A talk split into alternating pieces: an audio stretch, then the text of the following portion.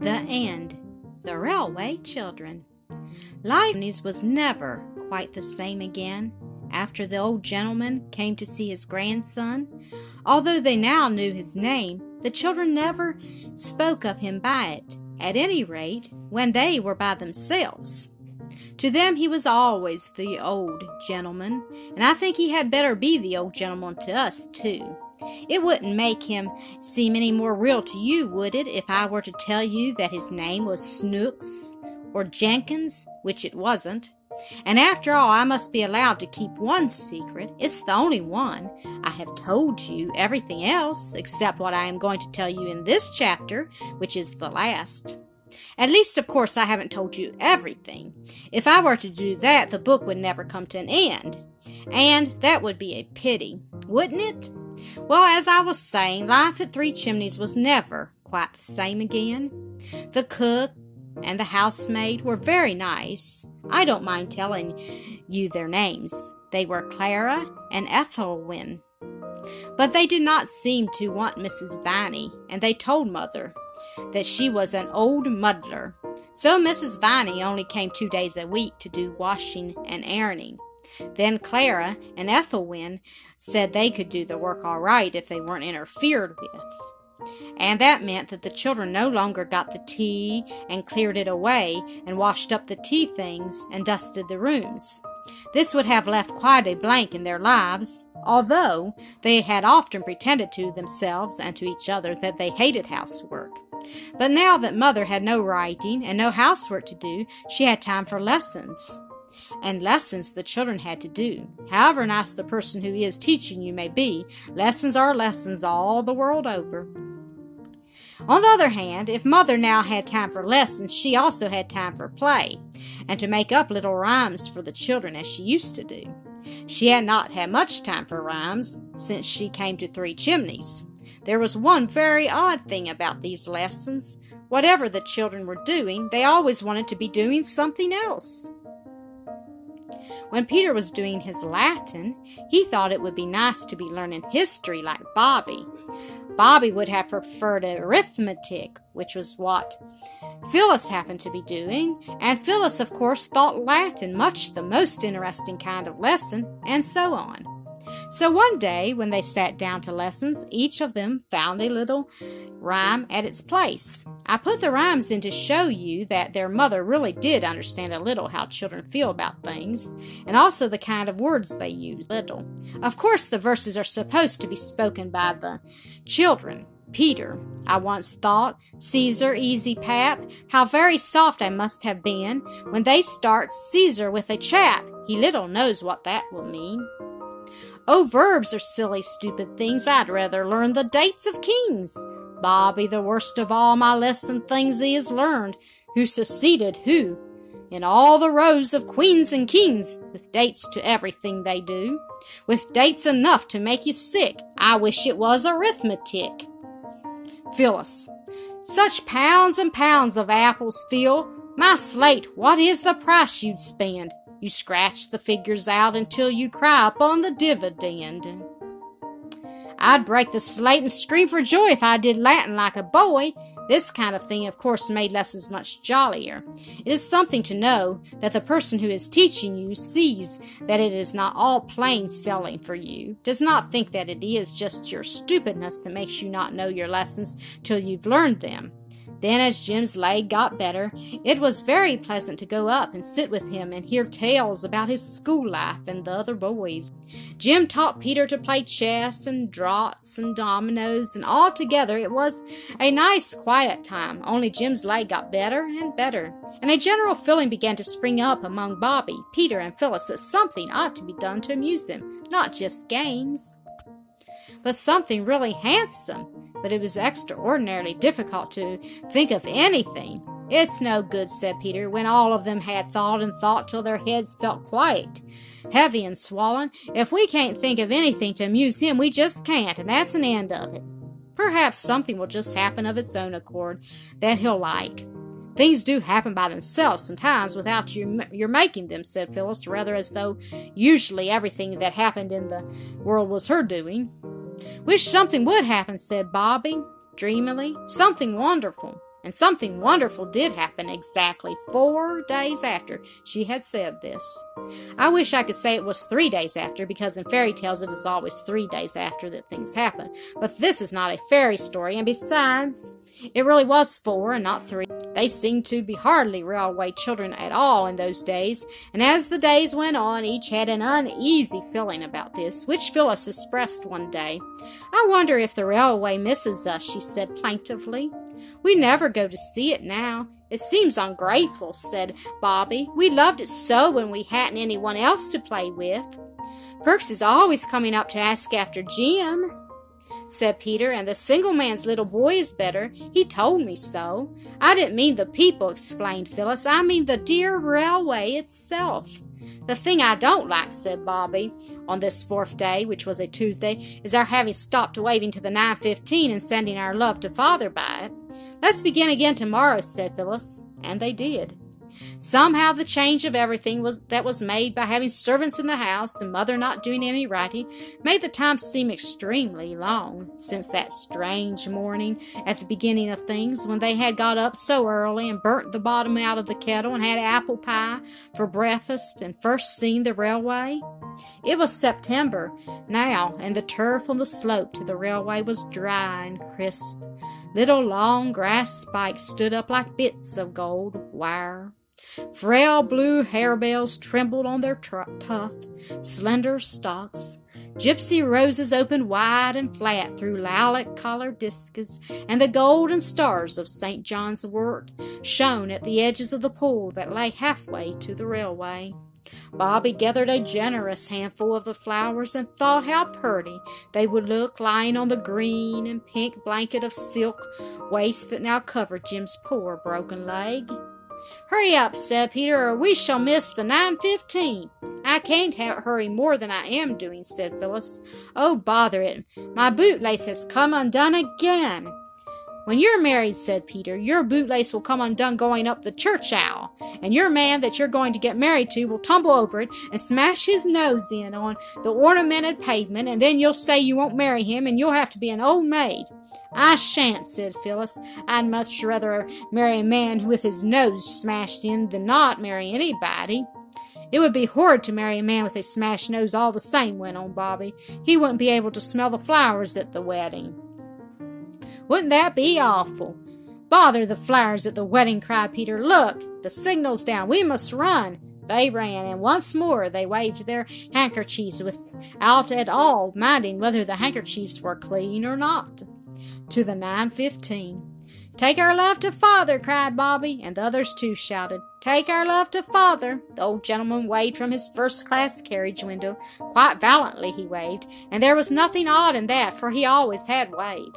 But what was really remarkable was that from every window handkerchiefs fluttered, newspapers signaled, hands waved wildly. The train swept by with a rustle and roar. The little pebbles jumped and danced under it as it passed, and the children were left looking at each other. Well, said Peter. Well, said Bobby. Well, said Phyllis. Whatever on earth does that mean? asked Peter, but he did not expect any answer. I don't know, said Bobby. Perhaps the old gentleman told the people at his station to look out for us and wave. He knew we should like it. Now, curiously enough, this was just what had happened. The old gentleman, who was very well known and respected at his particular station, had got there early that morning, and he had waited at the door where the young man stands, holding the interesting machine that clips the tickets, and he had said something to every single passenger who had passed through that door, and after nodding to what the old gentleman had said, and the nods expressed every shade of surprise, interest, doubt, cheerful pleasure, and grumpy agreement, each passenger had gone onto the platform and read one certain part of it. And when the passengers got into the train, they had told the other passengers who were already there what the old gentleman had said. And then the other passengers had also looked in their newspapers and seemed very astonished and mostly pleased. Then, when the train passed the fence where the three children were, newspapers and hands and handkerchiefs were waved madly, till all that side of the train was fluttery with white, like the pictures of the king's coronation in the biography and Maskelyne and Cook's. To the children it almost seemed as though the train itself was alive, and what and was at last responding to the love that they had given it so freely and so long. It is most extraordinary rum, said Peter. Most ordinary, echoed Phyllis. But Bobby said, Don't you think the old gentleman's waves seem more significant aiding than usual? No, no, said the others. I do, said Bobby. I thought he was trying to explain something to us with his newspaper. Explain what? asked Peter, not unnaturally. I don't know, Bobby answered. But I do feel most awfully funny. I feel just exactly as if something was going to happen. What is going to happen? said Peter. Is that Phyllis's stocking is going to come down? This was but too true. The suspender had given way in the agitation of the waves to the 915. Bobby's handkerchief served as first aid to the injured, and they all went home. Lessons were more than usually difficult to Bobby that day. Indeed, she disgraced herself so deeply over a quite simple sum about the division of 48 pounds of meat and 36 pounds of bread among 144 hungry children that Mother looked at her anxiously. Don't you feel quite well, dear? she asked. I don't know, was Bobby's unexpected answer. I don't know how I feel. It isn't that I'm lazy. Mother, will you let me off lessons today? I feel as if I wanted to be quite alone by myself. Yes, of course. I'll let you off, said Mother. But Bobby dropped her slate. It cracked just across the little green mark that is so useful for drawing patterns round, and it was never the same slate again. Without waiting to pick it up, she bolted. Mother caught her in the hall, filling blindly among the waterproofs and umbrellas for her garden hat. What is it, my sweetheart? Said Mother. You don't feel ill, do you? I don't know, Bobby answered, a little breathless, but I want to be myself and see if my head really is all silly and my inside all squirmy twisty. Hadn't you better lie down? Mother said, stroking her hair back from her forehead. I'd be more alive in the garden, I think, said Bobby, but she could not stay in the garden. The hollyhocks and the asters and the late roses all seemed to be waiting for something to happen. It was one of those still shiny autumn days when everything does seem to be waiting. Bobby could not wait. I'll go down to the station, she said, and talk to Perks and ask about the single man's little boy. So she went down. On the way, she passed the old lady from the post office, who gave her a kiss and a hug, but rather to Bobby's surprise, no words except, God bless you, love. And after a pause, run along, do. The draper's boy, who had sometimes been a little less than civil and a little more than contemptuous, now touched his cap and uttered the remarkable words, Morning, miss. I'm sure. The blacksmith, coming along with an open newspaper in his hand, was even more strange in his manner. He grinned broadly, though as a rule he was a man not given to smiles, and waved the newspaper long before he came up to her. And as he passed her, he said, in answer to her good morning, Good morning to you, missy, and many of them. I wish you joy, that I do. Oh, said Bobby to herself, and her heart quickened its beats. Something is going to happen. I know it is. Everyone is so odd, like people are in dreams. The station master wrung her hand warmly. In fact, he worked it up and down like a pump handle. But he gave her no reason for this unusually enthusiastic greeting. He only said, The 1154 is a bit late, miss. The extra luggage this holiday time, and went away very quickly into the inner temple of his into which even Bobby dared not follow him. Perks was not to be seen, and Bobby shared the solitude of the platform with the station cat. This tortoise shell lady, usually of a retiring disposition, came today to rub herself against the brown stockings of Bobby with arched back, waving tail, and reverberating purrs. Dear me, said Bobby, stooping to stroke her, how very kind everybody is today, even you, pussy. Perks did not appear until 11:54 was signaled, and then he, like everybody else that morning, had a newspaper in his hand. "Hello," he said. "There you are. Well, if this is the train, it'll be smart work. Well, God bless you, my dear. I see it in the paper, and I don't think I was ever so glad of anything in all, my born." He looked at Bobby a moment and then said, "One, I must have, miss, and no offense. I know on a day like this air." And with that, he kissed her first on one cheek and then on the other. You ain't offended, are you? he asked anxiously. I ain't took too great a liberty. On a day like this, you know. No, no, said Bobby. Of course it's not a liberty, dear Mr. Perks. We love you quite as much as if you were an uncle of ours. But on a day like what?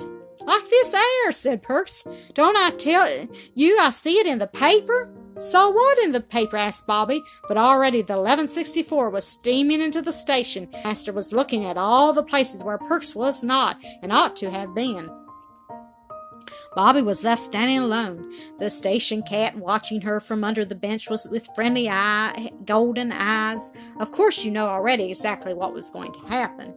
Bobby was not so clever. She had the vague, confused, expectant feeling that comes to one's heart in dreams.